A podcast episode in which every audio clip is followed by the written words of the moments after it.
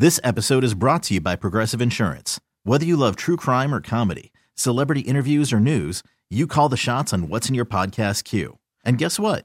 Now you can call them on your auto insurance too with the Name Your Price tool from Progressive. It works just the way it sounds. You tell Progressive how much you want to pay for car insurance, and they'll show you coverage options that fit your budget. Get your quote today at progressive.com to join the over 28 million drivers who trust Progressive. Progressive Casualty Insurance Company and Affiliates. Price and coverage match limited by state law. You could spend the weekend doing the same old whatever, or you could conquer the weekend in the all-new Hyundai Santa Fe. Visit HyundaiUSA.com for more details. Hyundai, there's joy in every journey. Let's bring in Ryan Wood, shall we? Do you want to know what's going on at 1265 Lombardi Avenue? What's next for the pack? Let's check in with our green and gold insider, Ryan Wood of the Green Bay Press Gazette. Brought to you by Thomas Marola Law Offices. Divorce, child custody, and other family law needs. Go with experience. Go with Thomas Marola. Online at marolalaw.net or call 414 327 5800. Bringing it in now our uh, our guy from the Green Bay Press Gazette, Ryan Wood, uh, now joining us. And uh, Ryan, I, after everything's said and done, I, a lot of discussion over the last couple of days, specifically about this team and defensively speaking. Now, the offense we can get into a little bit later, but you know, a lot of people crying uh, for Mike Pettine. You know, he's got to go. Mike Pettine's the problem, and it's the scheme. And and I always say, well, what what scheme do you want to see? You know, and then you got to realize that you have to have the players to make the scheme work. So, you tell me, defensively speaking, where is this team? not where it should be. Uh, you know, it's it's a mystery because if you put it on an island, Mike Pettine is a proven quality defensive coordinator in this league. He's had a lot of success as a defensive coordinator. He was a failed head coach, although his first year in Cleveland, they're, they're for for Cleveland, it was it was somewhat optimistic, but still, he's a failed head coach. He's a proven defensive coordinator. You look at the players and the personnel. There's a lot of money invested in a lot of talent. The Smiths, Kenny Clark, Adrian Amos and Darnell Savage Jr. That that's that's a free agent uh, premier signing and a first round pick. Got the outside. You got Jaire Alexander and Kevin King. Those are two top picks. There's a lot of investment in the personnel on that side, and yet you add it up, and they're 20th in the league in scoring, and they're 14th in yards, and and frankly, neither of those are all that different. You know, the scoring's down obviously, but the yardage they gave up yards last year. That the difference and the problem has been they only have three takeaways in five games. Uh, they, they've got to take the football away. They had 25 takeaways last year.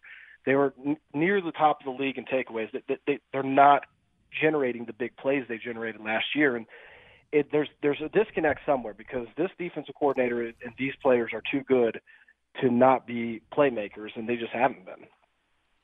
So, when you look at, say, Preston Smith, let's start there. Uh, first, it was, well, he's dropping back into coverage. And you looked at it, and he was until the statistics come out that he's dropping back into coverage about the same amount as he was last year. So, why are they not getting to the quarterback with the same prolificness they had last season?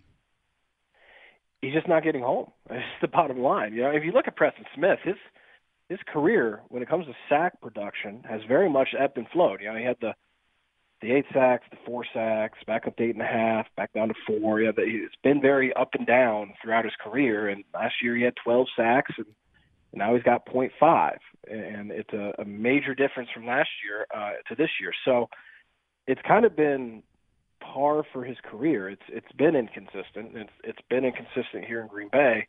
Uh, the reality is, yeah, you know, he the, the first two games he was dropping back more.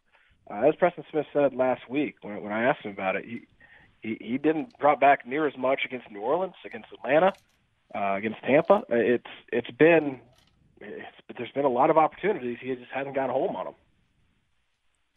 Um, you're right. He did drop back quite a bit early on, and now you look at where he's at, and I agree with you. He's not getting home. And I said this at the beginning of the season. I said, look, if you think that uh, that you're going to get the same career years out of this guy or out of those two in general, I think you're fooling yourself. They were career years last year. That just unless there was some kind of miraculous scheme that Mike Pettine was going to continually throw up there to make them more available, I, I, I, just didn't think it was going to be the same. So therefore, you needed other help. You needed uh, other guys to be able to step up and, and make some plays and make something happen. And we just haven't seen that. I mean, there hasn't been that consistency this season. And even if you take Kenny Clark and say, well, you know, they missed Kenny, and I, which I agree with, but you don't have uh, you don't have guys like that middle linebacking core that they had down there in Tampa Bay when you look at those two players they had on the field, when you look at Devin White and Lavonte David, those guys were just getting after it. You don't have players like that on this team, right?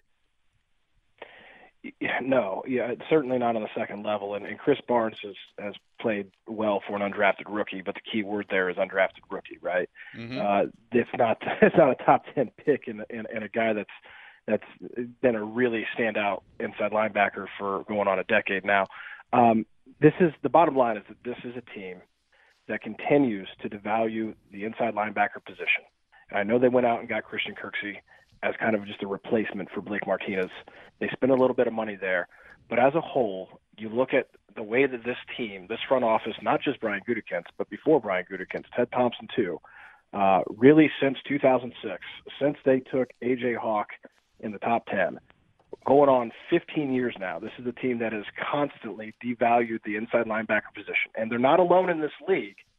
It's certainly been a position that, as a whole, has been devalued. But much like running back on the other side of the ball, inside linebacker has been coming back, and now this is a, team that you look at what it saw against the San Francisco 49ers last season. You look at what it ran up against Sunday. It is seeing the benefits on the other side of the ball when when you do invest in that position, what it can do for a defense. And you just have to wonder at what point they come to a they arrive at a, at a position of okay, it's time to stop devaluing this position because when you have speed on that second level, especially in a in a system like like Mike Pettine's, right? Because what do we know about Mike Pettine's system in the defensive front, especially against run? He wants the big guys, the off the, the defensive line, to take up blockers, and he wants that second level to be playmakers. He wants them to roam to the football and make plays. When you get that kind of speed that the Bucks showcased on Sunday, and you put that behind a defensive line that's taking on blocks, and you you got free guy, free free runners to the football, the guys that can make plays. It's a huge difference for defense, and, and at some point, you, you'd expect that the Packers would would catch on.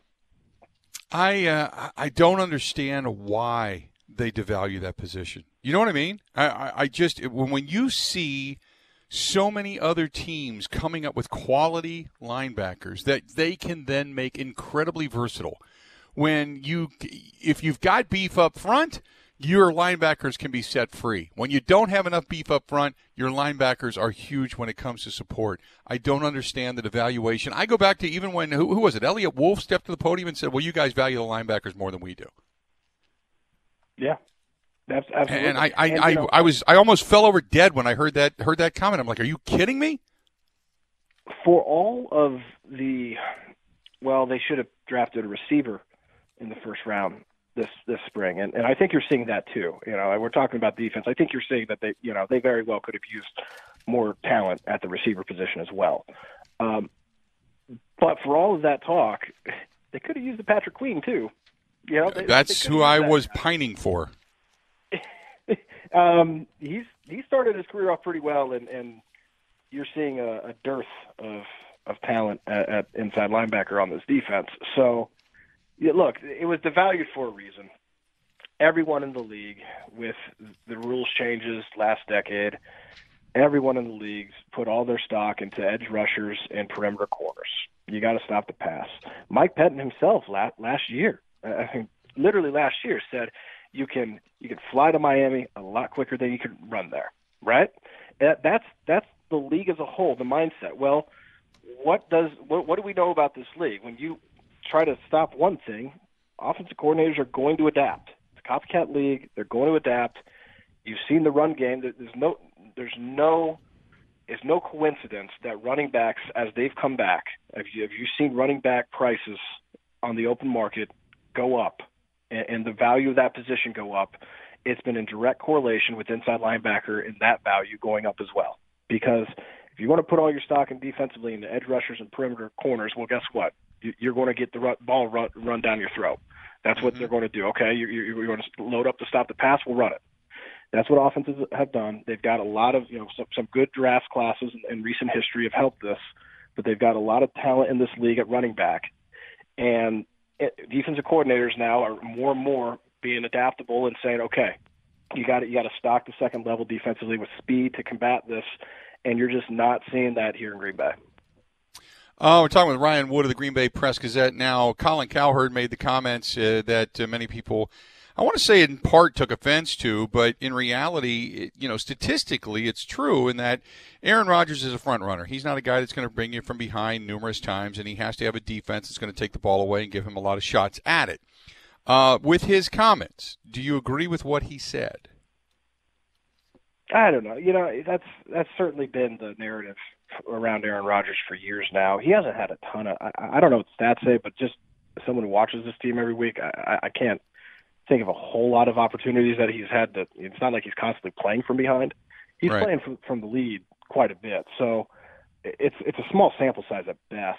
Um, I, I don't know that I really buy into it. I think at the end of the day, if if if I'm a team and I need a guy to put together a drive to to go out there and win, I like having Aaron Rodgers on my team. I think of 2017 against Dallas. I think of 2014 against Miami. Mm-hmm. Uh, I think of the NFC Championship game in 2014 when the Seahawks took the lead and Rodgers got him down and, and for the game tying field goal with minimal time on the clock and put that game into overtime. I, I've I've seen it plenty of times. I, I don't think that Aaron Rodgers is capable of leading fourth quarter comebacks. See, I, I agree. I it's it's I think if he's given the opportunity and it's a legit fourth quarter comeback, whether it's a score or two, I think there's the opportunity there. But I also think you have to take it as a whole and say what is your defense doing as well to be able to fortify that opportunity. Are they going three and out and giving the ball back numerous times, or is this something that's you know 11 play drives and giving up a bunch of time on the clock and it's changing the perplexity of the the uh, the complexity of the offense. So I completely agree. Hey, real quick before I let you go, now they talked a lot about practice, talked a lot about a bad week. Uh, now the question that I posed immediately following the game is: This a good team who had a bad game, or is this a team that was four zero oh that has now been exposed? Good team that had a bad game. I still think I, I, I picked the Packers to lose. I didn't think it'd be thirty-eight to ten, but I, I picked them to lose when they were up 10-0. I was pretty surprised by that. I, I thought this would be a tough week, and I thought that even if they did lose, and even if it is a blowout, this is a team that is is built to, to go after a Super Bowl. I, I feel the same way about this team. Before uh, last week's game, as I do now, they've got to fix some things. They've they've got to figure out how to block that speed in the defensive front because Tampa Bay defensively is built very much like San Francisco was last year. Uh, they've they've got to figure that out. But at the end of the day, this is a really talented team with a head coach that's won a lot of games early in his career, a quarterback that's playing as a whole. If you look at the, all five games, he, he's playing at the top of his game. I expect that to continue starting this week with Houston. Great stuff as always, Ryan. We appreciate it. We'll talk later this week. Okay. All right. Take care, Bill. All right, buddy. Talk to you later. There you go. Ryan Wood of the Green Bay Press Gazette. Good conversation. Good, good stuff out of the Green Bay Press Gazette and PackersNews.com. You can find him on Twitter at by Ryan Wood at by Ryan Wood. He joins us on the Schneider Orange Hotline. Schneider hiring drivers right now. You work hard, they treat you fair. 80 plus years they've been doing it. Call them 844 Pride or go to SchneiderJobs.com. This episode is brought to you by Progressive Insurance. Whether you love true crime or comedy, celebrity interviews or news, you call the shots on what's in your podcast queue. And guess what? Now you can call them on your auto insurance too with the Name Your Price tool from Progressive. It works just the way it sounds you tell Progressive how much you want to pay for car insurance, and they'll show you coverage options that fit your budget. Get your quote today at progressive.com to join the over 28 million drivers who trust Progressive. Progressive Casualty Insurance Company and Affiliates. Price and coverage match limited by state law.